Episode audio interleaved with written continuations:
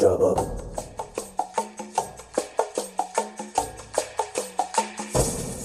Ojaba. Oh, Welcome, my friends, to the Moon Jockeys podcast. An in depth discussion of Star Wars themes, characters, and storylines. Now, here are your hosts.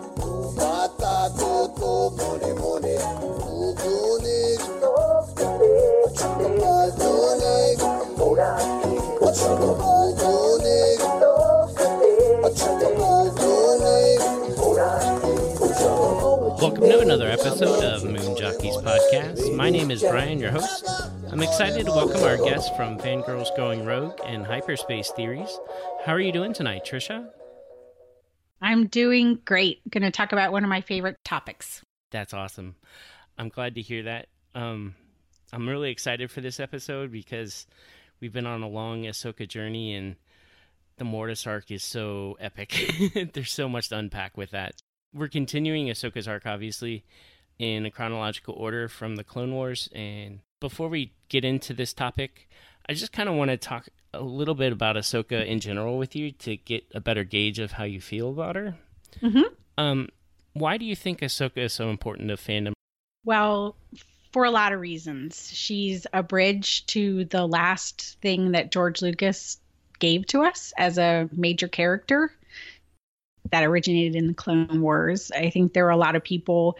It was the first time there was a female character who was a lead in a story, and the story was around her. So that matters a lot. And every story in Star Wars is generational. So the thing that you come in with can be really important. So there is a generation for which Ahsoka is really important, specifically to their fandom. And they're probably the most engaged part of fandom as far as on I don't know, I guess that youthful energy, that's where they are, where they you get really excited about fandom and it hasn't disappointed you. So we hear a lot about her and I don't know, I just think they've hit a lot of good points with her.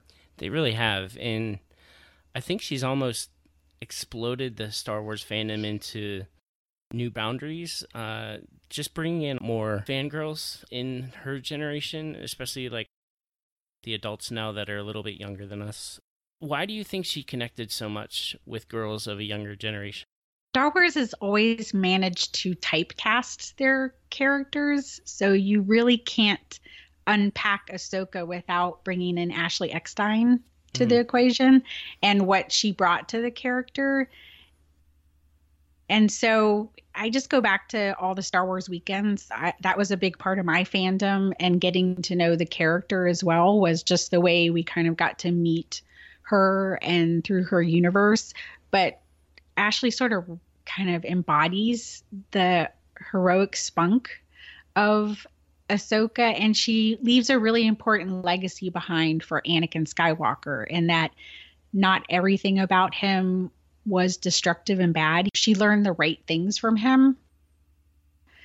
And I think that's important to the legacy for the prequel trilogy and then the overall legacy of Star Wars all the way back to the original trilogy because it all comes back to giving people a reason to believe that Anakin Skywalker should be forgiven mm-hmm. uh, for and you know coming back to the force being able to um, come back to it yeah Ashley brought so much to the role of Ahsoka. It's not funny, and I almost think that Ashley herself with her universe is almost as popular as Ahsoka because of what she's done in providing a need that wasn't being met by corporate America, basically, like creating her universe, allowing fangirls to just really dress in comfortable clothes that are made for women and are things that they love.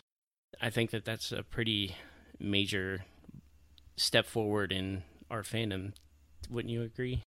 Absolutely. I mean, you, people say that that the female fan was a myth, but really, a lot of times, myth is about things that you see and can believe in. And so, I, I go back to being a 1977 fan. I was eight years old, so there weren't things that you could just walk around if you were a guy with a Star Wars shirt on and people would go, "Oh, there's another Star Wars fan." So when people say there weren't Star Wars fans, it's simply because they didn't see them. Mm-hmm. And, you know, then there's I mean, there are other ways that women were erased, but she started to undo and unpack that kind of, you know, myth that women didn't participate in Star Wars and it it, mattered. It really made a difference. And there were people, and you can't deny money in corporate world. So yeah. you know, you could say, "Oh, women aren't fans," but if you're not giving them a way to express their fandom, they're not going to express it. They people consumers aren't stupid. They know when you're not giving them what they want and they'll walk away from it. Or they just will find something that says hey you know come here. We we like you. And so she was able to say hey if you give people what they like. I remember just being so excited about any one t-shirt that her, her universe was putting out yeah. as a fan. It was i would buy everything. And now it's to the point where i'm like i can actually buy what is like me as far as my style, which is kind of really weird because you know the emails will come out now, and I'm like, hmm, I have to stop and think like, is that representative of me? Because there's more than just one thing of Star Wars coming out that a girl could wear. That's awesome. It's good when you can like pick and choose and you have options. Exactly. Do you think that Ahsoka was written as a good representation of what girls go through? I say this specifically in light of a couple scenarios that we've talked about a lot in this um, series. Uh, one being when Anakin is first introduced to Ahsoka, him calling her Snips a lot, and well, first calling her Youngling and saying that in a disrespectful way that she took offense to. And then later on, there was a series in the Ryloth arc where she had some great ideas about how to deal with things. Or not the Ryloth arc, it was in the Geonosis. She had a, a warning of a wall, and Anakin just kind of ignored her. Their front lines are heavily fortified. Look at that giant wall with all the gun emplacements. That won't be easy to get past. Don't worry, we're not going anywhere near that. And what do you know? They come facing that wall like just moments later. Well, this is another fine mess you've gotten us into. What? Hey, it's not my fault. You were supposed to study the holomaps. I did! Remember when I reminded you about the giant wall and you said, Don't worry, Snips, we won't be anywhere near that. Do you think that she's a good representation of what girls face I believe that the storytelling around Ahsoka had its growing pains. So if you remember early on, she had the tube top, and you know there were just some things that just the way she was physically presented that were like, eh, okay, no. I mean, any girls wearing a tube top knows they're not fightable in. It's just not going to happen. and uh, even if you have the force helping you out, but in the way when you talk about the snips and even the way she talked early season one because I just did a, a, chronological rewatch of the Clone Wars, so mm-hmm. I remember thinking, "Oh wow, this season one episodes." Whew. I think like the spunky came out in almost kind of a caustic way where she wasn't even likable because it was just like even I, I remember some episodes with Ventress and her and the things that Ahsoka would say and I'd be like, oh, she's such a mean girl, and, and she changed. Like she changed and became more of what I mean, you know that a Jedi, she's raised in a temple, she wouldn't learn to talk that way. She talked like she was in junior high. How young women are often represented talking not the way you would think someone brought up in that situation. So they kind of had to learn to grow into the character. But as things went on, I don't think it's unbelievable that someone like Anakin would dismiss Ahsoka as, you know, we as adults tend to dismiss younger people all the time and that's always a, a lesson learned where we should stop and say wait are they saying something that we just don't understand from our experience? Or maybe we're dismissing them because of our experience and that's a bad thing. So as the storytelling went along i think a lot of those type of things would highlight that anakin and obi-wan as jedi were so attuned to you know respect your elders and we know what's right because we're jedi masters or i'm your knight that's training you as a padawan so just listen to me or it's war and we don't have time to listen to young people. So it got better. It it's almost like by the end I felt like they found their hero, they found her voice, they found who she they really wanted her to be from the beginning instead of just saying, "Well, this is how we'll present her and that's how kids will relate to her." Yeah, I feel like her storylines definitely got better as the seasons went on. It almost like actually sank into the character a lot more, Mm-hmm. um, and a lot of her personality came through. So let's get into the Mortis arc a little bit more. The first episode is Overlords, and of course they come to Mortis when they think that they're tracking down a, an ancient Jedi distress signal, but it leads them this giant cube in space. Do you think Mortis could be a holocron? Hmm. You know, until I saw that in the show notes, I never thought of that as an option. I- don't try to think too hard about what it is, but that's the way it way you mentioned that. I was like, oh wow, that's really kind of interesting. I just feel like it's a play. The Force has so many different elements to it, and you know, we forget that this is like a mythical supernatural place. So i just think it's someplace else it was a it's a portal. Mm-hmm. And we understand portal stories as human beings. They're so embedded in us with like alice in wonderland or wizard of oz that it's just another portal to someplace that is real to the characters who went through it but it's not real in the timeline that they're in i don't know if that makes sense Sure. but um you know you you can't you don't discount what happens to Dorothy in the Wizard of Oz. It's still in her. It becomes and embodies her character even when she goes back to Oz. And in the same way, I think for Ahsoka, what happens there is real to her. Okay, yeah. I just thought it was an interesting um, conversation a while ago because it sort of is cubish and I don't. It, it's it's. I try to understand it so much that I I get lost in the mythos. I think a lot of the time. It's really interesting that the uh, environment is almost a representation of the cycle of life on Mortis, like where when sun rises, everything gets new life and things become very green and spring like. But once the sun sets and the moon is up, everything dies. And when I watched it recently, I noticed that uh, after the trees die, they all like basically shed their bark, and then all you see is like a visual, luminous representation of what they used to be. And it reminded me of the line of Yoda where he says, "Luminous beings are we," um, and I thought that that was kind of an interesting representation. I think the sun actually says that nothing ever really dies. Did you have any thoughts about that, or did, have you noticed that before?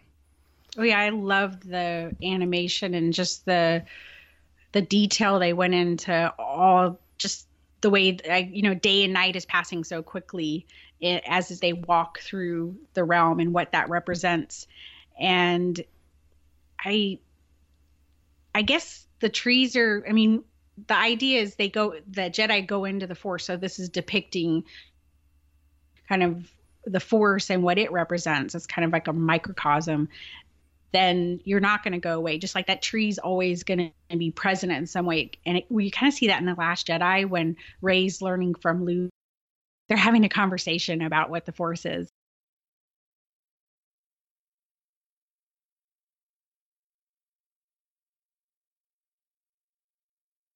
Breathe.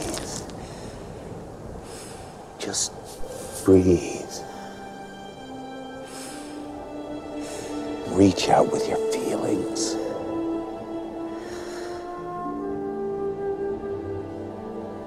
What do you see? The island. Life. Death and decay that feeds new life. Warmth. Cold. Peace. Violence. And between it all. balance, and energy.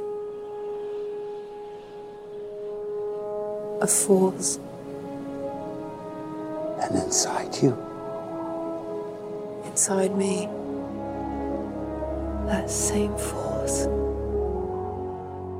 and she talks about seeing life and death hmm. and they show the porgs dying and dissolving back into the ground and then obviously if you've you know taken earth science you know that those become nutrients and they give help give life to new plants which animals would eat. And you know then those animals get eaten by apex predators. And so life goes on. Yeah. and that's kind of what I, I see when the you know the trees are left there's still a piece of them left in the forest. They go back in and they come back out in a different way. Yeah, it's it's very metaphorical, but also literal, and um, it's interesting that that they did that in just the background of this story because there was so much um, representation in this. It, it's great. you, you know what can i go back to the holocron thing real quick Sure. just because just thinking about it as a storyteller they've established in story star wars that the holocron is a way you gain wisdom and insight into p- specific things and so i think yes that there's a, just a reason they de- depict it that way because they are trying to tell you they're going to give you wisdom and insight The other thing that made me think of this is um the Bendu and Rebels when Mhm. the holocron and the Sith holocron are combined. Uh, you can actually gain specific um, secrets, and Bendu actually says that once a secret is known, it cannot be unknown. And all that made me think that maybe Mortis is some combination of a a light side and a dark side holocron that is very meaningful and contains some secrets of the Force. mm-hmm. Anakin runs up to the father's monastery, and one thing I n- noticed about the architecture is he actually has a, a what's called a rose window, which is the giant circle above the doorway that light shines through. And in the rose window, you actually see a third symbol, which is from what I take to mean the balance of the force. It has the light side symbol and the dark side symbol in equal portions. It's an interesting depiction because we've seen, uh, like, b- behind the father is like a scale with a light side and a dark side symbol on either side. Mhm. And there's also a rose window above that, so you see all three of the symbols in that in at one point, so that you have the light side, the dark side, and in balance. What do you think that that means as far as balance of the force? I think that if you ever stood on a teeter totter, it's really hard to get it even. Yes. and so the force sort of represents that eternal struggle to get that teeter totter to be in the right place. Yeah. And we're always going to strive for balance. It's really, really hard. It's really hard to stand on the teeter totter and get it to be level and balanced. So the force is sort of that way of telling the struggles of humankind to make that happen. So, eh, you know, that's what that's what kind of the whole Mortis thing is about. And you could, could probably analyze it for a long time to come and reanalyze it again when we get to the end of episode nine and you know the end of resistance and everything else because everything adds a layer Absolutely. so i mean the, i just you're uh, you're looking at these beautiful nuggets and i think they're just ways of reinforcing the really simplistic thing that he's trying to depict in three episodes um, which is always funny because some people really love these episodes and some people are like Wah! but maybe it's because they just didn't want to work it, they, he doesn't want you to work hard but he does want you to work hard because he wants you to go look at it and think about it Yeah. Yeah, definitely. Uh, the night that they end up sleeping, each one of them, uh, Ahsoka, Anakin, and Obi Wan, have a separate Force vision that kind of tells them a little bit something. What did you think of Ahsoka's Force vision of seeing her future self? Are you happy, child?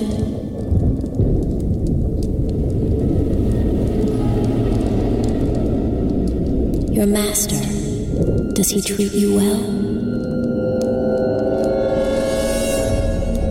What concern of it is yours? I am your future, your potential. This is a trick. There is a wildness to you, young one. Seeds of the dark side planted by your master. Do you feel it? No. He is like no other Jedi. Passionate, impulsive, but I trust him with my life. There are many contradictions in you and in him. Be warned. You may never see your future if you remain his student. Leave this planet. That's hard because I think we don't know enough about Ahsoka's story. yeah. um, I don't. I think that that Force vision is always in Dave Filoni's mind Yeah. when he's thinking about it. But I'm careful because when you're looking at visions and um, things that aren't reality, but they're speaking to you, the storytellers can always twist them to mean something different. Mhm. So you you never know. I've I mean I've written a lot of stories where I'm using visions or uh, you know that kind of stuff, and you may mean one thing but trying to project something else, or you may show something one way, but it it doesn't it doesn't necessarily completely line up because you're trying to give yourself wiggle room. But Yeah. I think I think we'll never we won't know until they take Ahsoka's story to its conclusion, and I don't think we've seen the end of it. No, not at all. So she she's got a lot of miles left in her. Yeah. I think it's interesting that she says that she's uh, her future and her potential because that that just you're like okay so what is my potential especially when you're young you want to know like what will I achieve and she actually gives Ahsoka a warning um, there's a wildness in you seeds of the dark side have been planted by your master what seeds of the dark side of the force have you have been planted in Ahsoka? Do you see any seeds? Um, well, th- there's two things. One is that we have to remember in that we in the context of when that story was created, they didn't know if it, we were going to get more Ahsoka stories ever. So just to say this is your potential and what the story tell, you know, what they were thinking, they didn't know if they were going to ever going to get to tell more. The seeds of the dark side. Anakin can be very brash and rushed and rely on his feelings a lot and to trust his instincts and sometimes he blurred the instincts with his feelings Mhm. and that's where it got him in trouble and for Ahsoka that's also tends to be her strong suit. She they were trying to give a Padawan to Anakin that was a lot like him so he could see kind of his own flaws Mhm. by having to work with her and that would help measure him. And so in a way you're doing they're doing that for Anakin but it could have blown up in that he ended up reinforcing some of her weaknesses. Um in the long run so that's kind of what he he they tend to have the same strengths that and in a good character your strengths are always going to be your biggest weakness too mm-hmm. so you know, it's just that she'll get into things with her heart almost or gut instead of maybe considering all the ramifications of what she's going to do. Which One- actually isn't Ahsoka later on. She grows out of that, but I think that's because she she knows the hard lesson of what happened to her master. Yeah, yeah. I mean, seeing what happens to him later, it just is got to really inform what she does in the future. One mm-hmm. of the characteristics I think she may have, a seed that she may have in this time in Mortis is her struggle with attachment. It's also, as you said, one of Anakin's weaknesses, and that he struggles with. But we saw in Jedi Crashed, Mhm. we see Ahsoka and Aayla Secura have conversations about attachment, especially about the attachment of their masters. I can still sense your worry for Anakin, your attachment to him. It's just. I get so confused sometimes. It's forbidden for Jedi to form attachments, yet we are supposed to be compassionate. It is nothing to be ashamed of, Ahsoka. I went through the same process when I was your age with my own master. Really? You? He was like a father to me. I realized that for the greater good, I had to let him go. Don't lose a thousand lives just to save one. Is very interesting to see how that's a common struggle, but because attachment can cloud your rational thinking in a time of crisis, I think. Like you can compromise the good of the many to benefit one if they're in need. And I think I think that it's that that is the road that led Anakin down a dark path and that's something that Ahsoka also has that could be lead her down a dark path if she were to like feed and water that. Do you know what I mean? Oh, absolutely.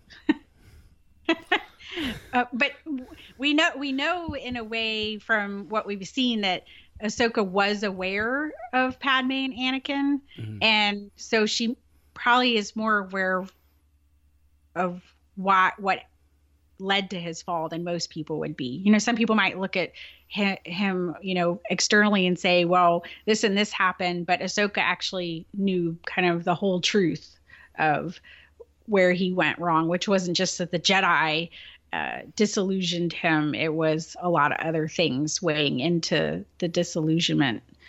Uh, you know, but it's crazy because you think it's likely that Jedi didn't have rules against attachment and perhaps that by making all these rules because perhaps they had way back in history they had some some jedi fall because of his attachment. And they're like okay we're just not going to have attachments. Yeah. and that'll and that'll cure that problem.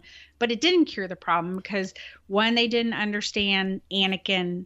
None of them were informed enough to understand why anakin would struggle with attachment coming in so late to the training process.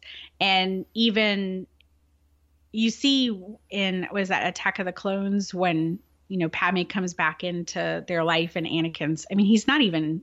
He's pretty brazen about, oh, Padme, and I haven't seen her in years, and Obi Wan's very like, you know, it'll be fine. And even when he says dreams pass, like he just thinks those things happen and you just deal with them. And he doesn't understand. It's literally that Obi Wan doesn't have empathy yeah. for him. And again, I think Yoda kind of blows them off when Anakin tries to talk to him. And they just think, well, you can deal with it when actually you need to teach people in their real lives how to deal with attachments in the moment. Mm-hmm. So the real life situation would be like how they teach SEAL team members, where they require them to be trustful and to consider the other members as literal brothers. Like they call themselves brothers, and yet they would have the wherewithal in a, in the moment in the heat of a battle to disconnect from the emotion mm-hmm. or the toll of something happening to somebody and just continue to operate and do what they need to do and do their jobs but they're they are trained and counseled and, and they try to keep them informed on how to deal with that as a person and as a warrior and the Jedi just don't deal with it because they think they've just ruled it out. Like it's a rule and you won't become attached and therefore it won't ever affect you. So I think the Jedi trusted their dogma too much because they had had such a long time frame of peace, like having a thousand generations of peace just made them very complacent about dealing with um, different ways. Like it made them very resistant to change. I don't see a lot of fear in Ahsoka. Do you see any fear in her? That's where she's very much, like we said, in Anakin in a way, in that, you know, they called Anakin the hero with no fear. Mm. But we find out that he really is afraid deep down. He just doesn't show it. Yeah. I think every character is afraid of something, even heroes. But she, in, in general, I think she tends to be on the uh, fearless spectrum where she will do something and think about getting out of it. Like she's going to deal with, you know, jump into it and then deal with it as opposed to being a thinking person where she may stop and say, well, how am I going to deal with this? She just dives into it and then deals with it in the moment. This may be a little spoilery, but it's really old at this point. Do you think that her last warning played into her decision to leave the Jedi Order, where she says, Be warned. You may never see your future if you remain his student. Leave this planet.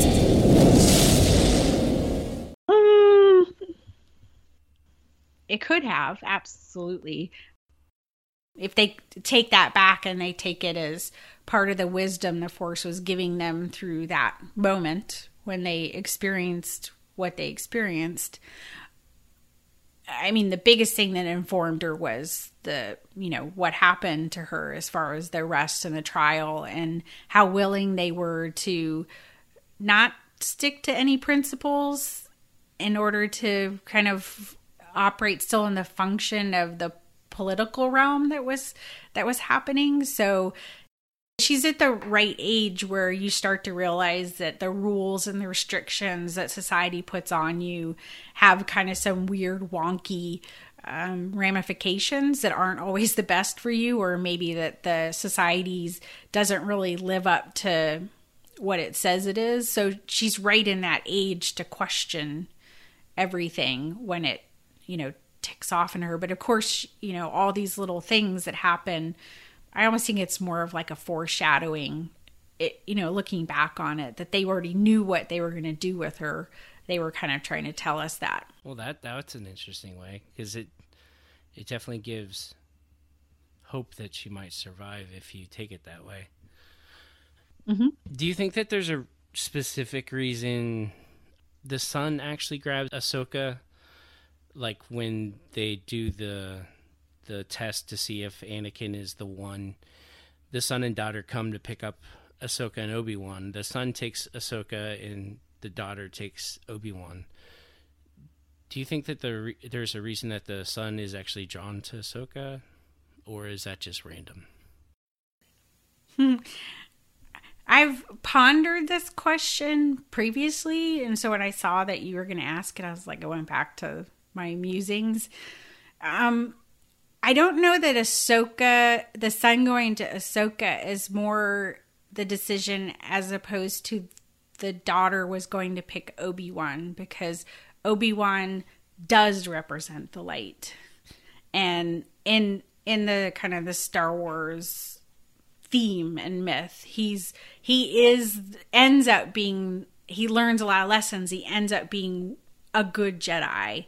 And they keep they reinforce that over and over again, you know, in Star Wars Rebels and how he has this confrontation with Maul. Just eh, you know, he does what he's supposed to do. He learns his lessons and I don't know that it's the son picking Ahsoka as much as the light was going to pick Obi-Wan. Yeah, and then the son actually picks Ahsoka again when he steals her to make them come back. That was the other thing. Yep.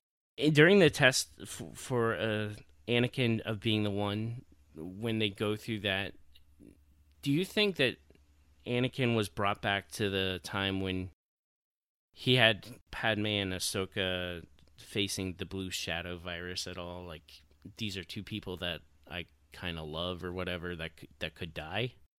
Mm-hmm.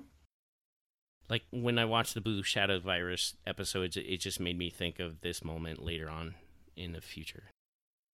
'Cause- I mean, they're always kind of foreshadowing that choice of choosing or allowing or being faced with the death of someone that you you know feel strongly about or attached to. So i mean it's just that that keeps being reinforced over and over especially if you go back and watch it you know in a compact sitting and you're like oh wow okay. Yeah okay they keep they keep reminding you um because they you know they had that that's the great thing about long form storytelling television is you they can do different things so they can reinforce things in different ways If you watch it all together, like in a binge episode, things kind of pop out a lot more because you see them so close together. Whereas when I first watched this, I, missed a lot of things that I think I see now Uh-huh. watching it faster. Uh, going in chronological order and seeing it uh, relatively close together. In the next episode, Dooku comes out as Dooku comes out as so crazy, incredibly. Um, how would I say, like uh, overly machinations that you're like, wow, I didn't think of him as that kind of evil person until you watch the Clone Wars. So, in in, in fast sequence, yeah, Yeah. I definitely recommend binging. it's pretty cool. In the next episode, we come to Ahsoka's identity again when she's been corrupted by the son and she has a confrontation with Anakin. And now, the student will kill the master.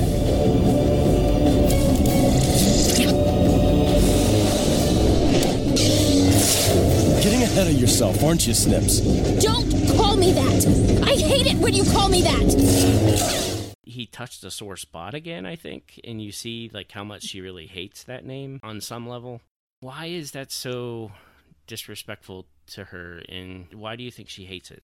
To be truthful, I think that part is Dave Filoni uh, sort of being self-aware of the fandom's uh, interaction with the name, the nickname. So he's literally breaking the fourth wall. When Ahsoka gives the son back the the scepter, he basically says your usefulness has come to the end. He just kind of kills her. That is so abrupt. um, why do you think he did that? Is there a reason? I think he's just he, he's just selfish, and that's what it that's what he's doing. He's like, I literally don't need you. I don't have any loyalty to you. I'm just in service of myself, and so you're done. That's I mean, it it's so on point for what they're trying to make that character represent, which is selfishness. That Mhm. it just that's it. I'm done with you. You've served your purpose. Yeah. I get a lot of sort of the prodigal son in the son, Mm-hmm. where he's just ready for his father to pass away so he can get his inheritance or more power or something. the daughter actually points to Ahsoka and sort of asks the father to, well, I don't know. Is the daughter offering her life to help Ahsoka, or is she saying that Ahsoka is the hope? I think she's trying to offer her father hope um, that she'll can that it'll keep going on. I mean, there's you could unpack a lot about the father and the daughter and the son. There's so much going on. I don't even think initially the son isn't necessarily evil, and I think that's a kind of a really important thing to take out of this. The dark side isn't necessarily evil. And they're trying to make that distinction, nor is the light side necessarily good. She does things that maybe aren't the best decisions, like even taking Obi Wan down to um, get the dagger, because if the dagger doesn't come up, this whole problem doesn't end up with her dying either. So there's bad decisions on everybody's part. Um, what ends up happening is when the son sees that there's potential beyond his own purpose as being kind of the the destructive force in this universe this like really tiny microcosm of a universe that they live in he's tempted by that. And so george lucas always says that you know it's temptation he uses the term greed where we kind of think of the term greed as like people with money you know throwing money around and i want to hoard things he's the temptation his greed um, is something he's going to be prone to because that is what the dark side will do it's easy and um, you know that's what george lucas likes to say it's the core of the force. I mean, you got the dark side, the light side. One is selfless, one is selfish. And you want to keep them in balance. What happens when you go to the dark side is it goes out of balance and then you get really selfish and you forget about everybody and you ultimately lead yourself because when you get selfish, you get stuff or you want stuff. Mm-hmm. And when you want stuff and you get stuff, then you get are afraid somebody's going to take it away from you whether it's a person or a thing or mm-hmm. a, a particular pleasure, experience. Mm-hmm. Once you become afraid that somebody's going to take it away from you or you're going to lose it, then you start to become angry, especially if you're losing it. And that anger leads to hate. And hate leads to suffering. Mostly on the part of the person who's selfish because you spend all your time being afraid of losing everything you've got Right. instead of actually living. Where joy, by giving to other people, you can't think about yourself, and therefore there's no pain. But the pleasure factor of greed and of selfishness mm-hmm. is a short lived experience. Therefore, you're constantly trying to replenish it. But of course, the more you replenish it, the harder it is to, so you have to keep upping the ante. You're actually afraid of the pain of not having uh-huh. the joy. So that is ultimately the core of the whole dark side, light side of the force. Um, and everything flows from that. So all of a sudden, the son wants more. He wants to not just be where he is, he wants to have power outside of where he is. So the bringing in of Anakin, Ahsoka, and Obi Wan actually upsets the balance of what father has created for their family and he's he he begins to lose control. And i don't know that there is any way out of that cycle if you were going to look at it as a cycle that there will be kind of a diminishing of the light and that he will lose what's important to him the son will which is his sister and ultimately his father. And but they will because of the cycle they will rise up in a different way. So daughter isn't necessarily going to die she's going to be reborn and ahsoka is kind of representative of that upcycle so in anakin's fall he is creating the hope. As he is falling to the dark side ahsoka is beginning her rise. And if you were to take that all the way to the conclusion the upside of Anakin's journey should be the kind of the ascension of Ahsoka in the mythos. If that is going to happen, I don't know. But if you were going to take it to its conclusion, that's what it should be. There are like a lot of theories that the son and daughter and father will be represented by different characters in the future. Like, as you said, nothing ever really dies. And several people have questioned as to what because the daughter gives Ahsoka new life and her colors are followed Ahsoka a lot in like the um, convors. Mhm. That Ahsoka is very connected to the daughter. That Ahsoka could be the daughter of another time or whatever. And then there's different theories on who the the son would be and who the father could be, but I just think that that's kind of an interesting perspective to think about because the daughter does offer to bring Ahsoka back.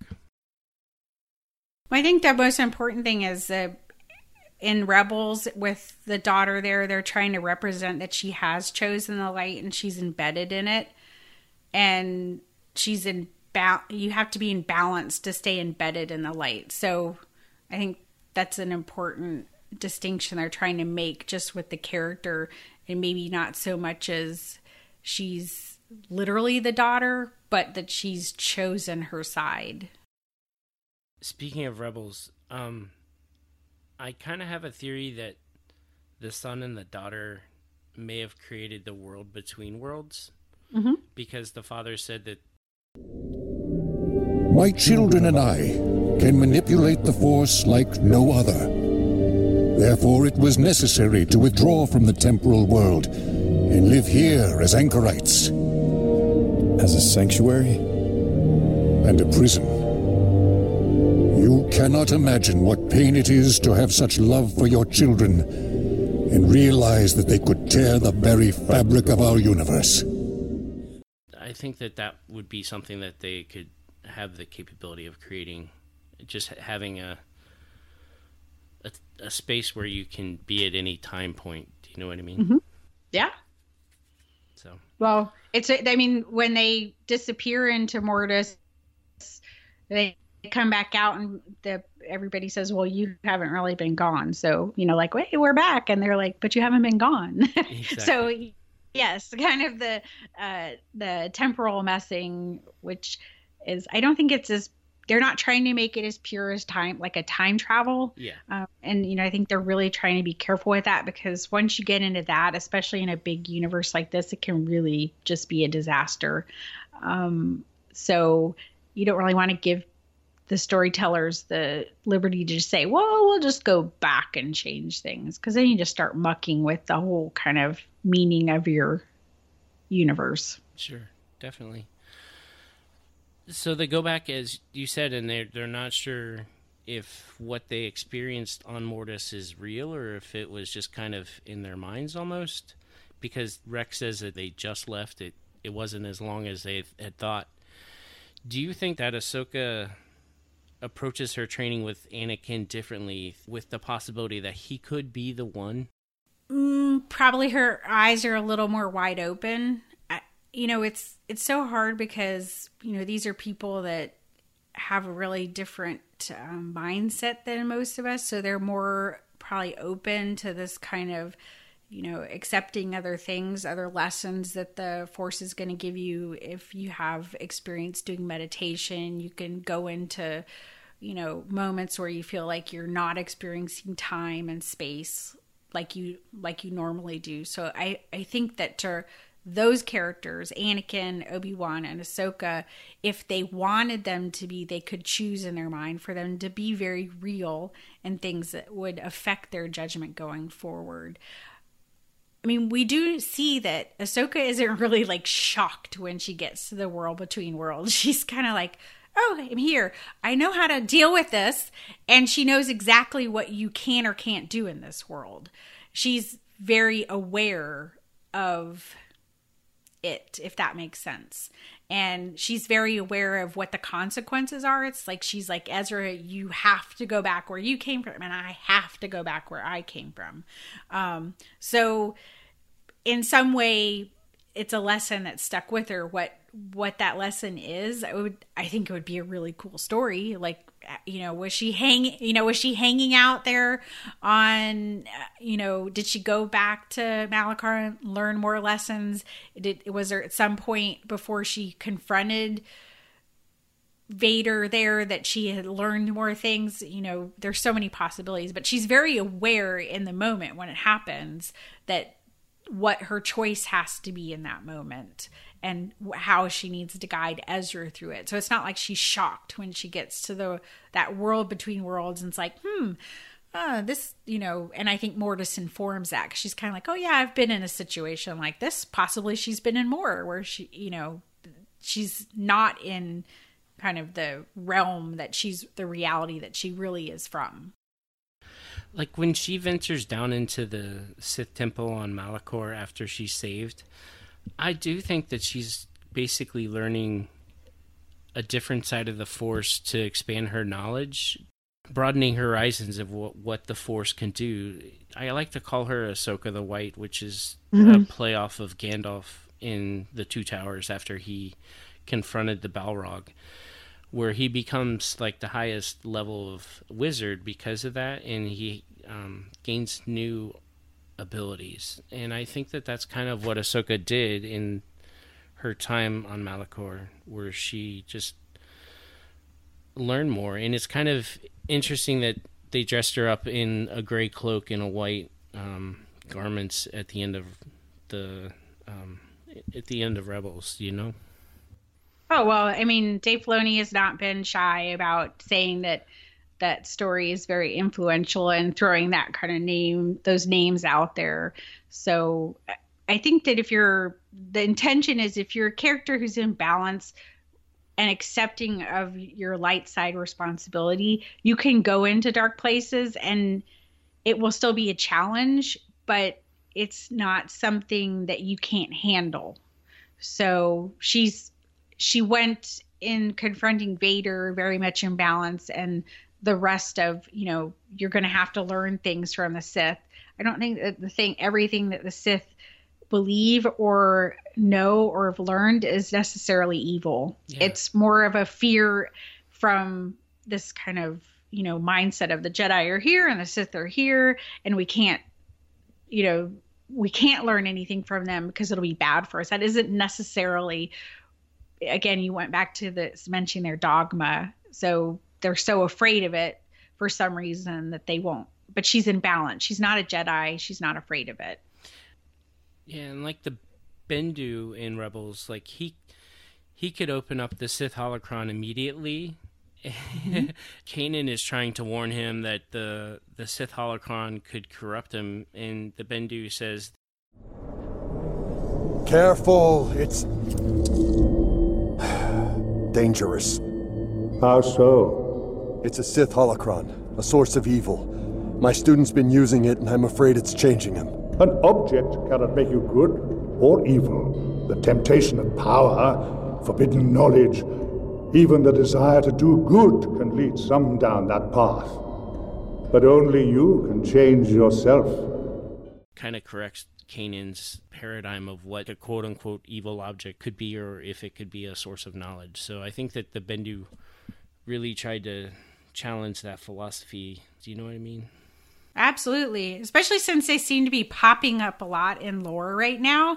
And the people are like, oh, maybe, you know, I mean, that's the big topic now. Oh, they're suggesting that in the comics. And then maybe that's just why Kylo Ren, you know, he just got corrupted by an object. And I'm like, well, I think you have to be somewhat there for the object to correct you. But yes, that's what Bendu's trying to say. Like, you're not just going to become corrupt because you touch something or, you know, the evil. And, you know, they, I think they're even going there a little bit when, you know, Luke's like, oh my gosh, Rey, you jumped into the dark side hole and that was awful in The Last Jedi. And I don't think it's necessarily bad. I mean, Yoda sent Luke into a dark side hole and he warned him, don't take your lightsaber in there. It's not going to go well. And he did anyway. And Rey just dove in without anything. And she was like, okay, I'm in the dark side. I'm just going to have a conversation. And it, looking for knowledge, not necessarily a bad thing if you're a person in balance. Mm. But they're still faced with what they take with her. Like, I think Rey took her need for significance and need for like family a lot and so that that's what she was challenged with in, absolutely. in in the mirror or whatever. Exactly. So um did you have any more thoughts about ahsoka in the uh, mortis arc overall or any other observations? No i think it's just a fascinating look at kind of what ultimately george lucas wanted people to take away from Star Wars and about the Force. You know, that's his basic philosophy in that story. And if you don't get the Force right, the stories aren't going to go right. You're ultimately going to end up disrupting the intention of the story from the beginning or the middle or wherever. You know, he was always a work in progress, how he, he perceived it. But I think ultimately, as a refined storyteller who really had to look at his philosophy and what he wanted long term from it, then he's trying to say something with that story about what he would like Star Wars to be and what its legacy would be to be and what he's saying about how he wants that to reflect in myth ultimately. He's kind of like this is like this is kind of my little mini bible of what I think the force is in it a way. It really is. It really really is. Like I think that these episodes sort of form so much of what they do with the Force now. Like, mm-hmm. it, it's interesting. Well, I want to thank you so much for taking time to be on with me. I appreciate it, um, and I love your work, uh, as I'm sure you know. um, where, if people don't know already, uh, where can people find you? Well, I'm on Twitter and Instagram, so you can find me at Fangirl Cantina. And if you want to read kind of the writings about Star Wars and characters and diversity and women in stars particular, uh, you can go to fangirlblog.com and read it. And then if you want to find anything about my writing, my own personal writing, the books I'm writing, some of them are Star Wars, some of it's Star Wars Insider, some of it's my personal storytelling, which are very, how would I say, um, infused with things that I learned as a child from Star Wars, uh, you could go to triciabarr.com, and that's T R I C I A B A R R.com. Very cool. Thank you. Um, now it's time to hear from you, the audience. You can email us your thoughts on Ahsoka's journey in these episodes at moonjockeys.podcast at gmail.com. You can follow the podcast at moonjockeys pod. You can follow me at balls and play. And until next time, may the Force be with you, always.